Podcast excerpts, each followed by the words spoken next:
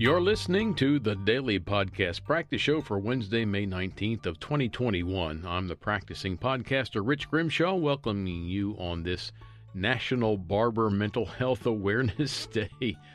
I'm not making this up. It's it's a thing. Yesterday's article in Business Insider claimed that we haven't been able to find aliens, and I started thinking, what if they're already here?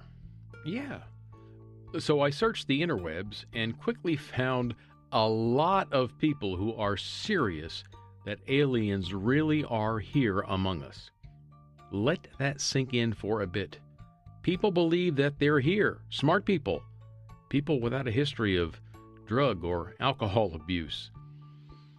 First, from BGR.com and a lot of other websites, by the way, we learn that Professor Haim Eshed, who was Israel's space security boss, space security boss for 30 years, 1981 to 2010, says unequivocally that aliens walk among us and sit down, folks. The United States government has an agreement with them. An agreement. He says that the aliens are essentially waiting for humanity to mature to a point where our civilization can handle the news that aliens are real and that they want to interact with us. They're going to wait a long time. He says that he's not afraid to speak the truth because he's already accomplished everything he wants to from a professional perspective, which which seems to indicate that he doesn't really care if people think he's a few bricks shy of a full load.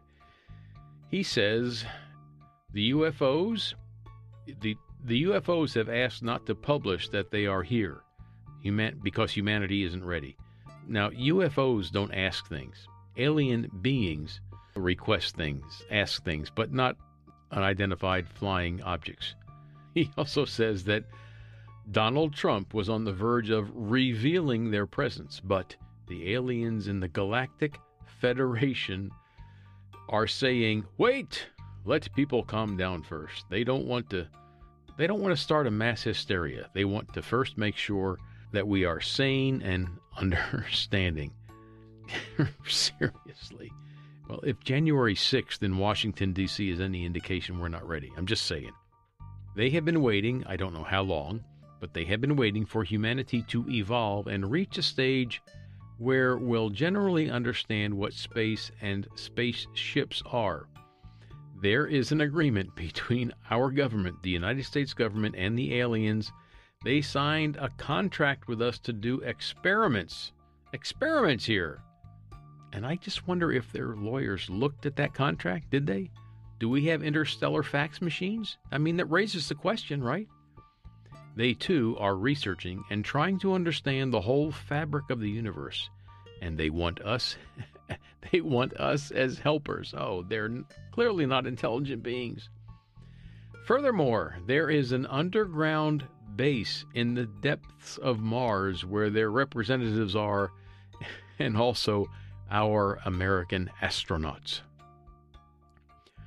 Professor Eshed says, quote, If I had come up with what I'm saying today five years ago, I would have been hospitalized Wherever I've gone with this in academia, they've said, this man has lost his mind.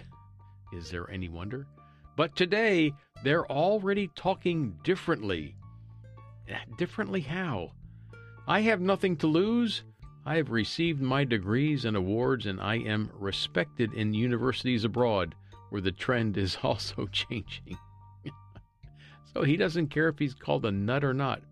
Okay, the professor has a long history as a scientist, and his words really should carry some weight. But he's making this statement with no evidence that I can find in in a research through uh, Google searches of the internet, and so right now it's just it's just bunk. Although I agree with this statement, if extraterrestrial beings suddenly revealed themselves to humanity, especially in 2020, we we couldn't handle it. no, we couldn't handle it. And here's here's a thought. If they really are here, could that explain why Trump lost the election? Hmm? Um, you got to wonder about that. That's all for our show today, folks, but we'll have more news of the aliens among us tomorrow and in days past that. You don't want to miss it. I'm Rich Grimshaw, and you are invited to join me again tomorrow. Thanks for listening.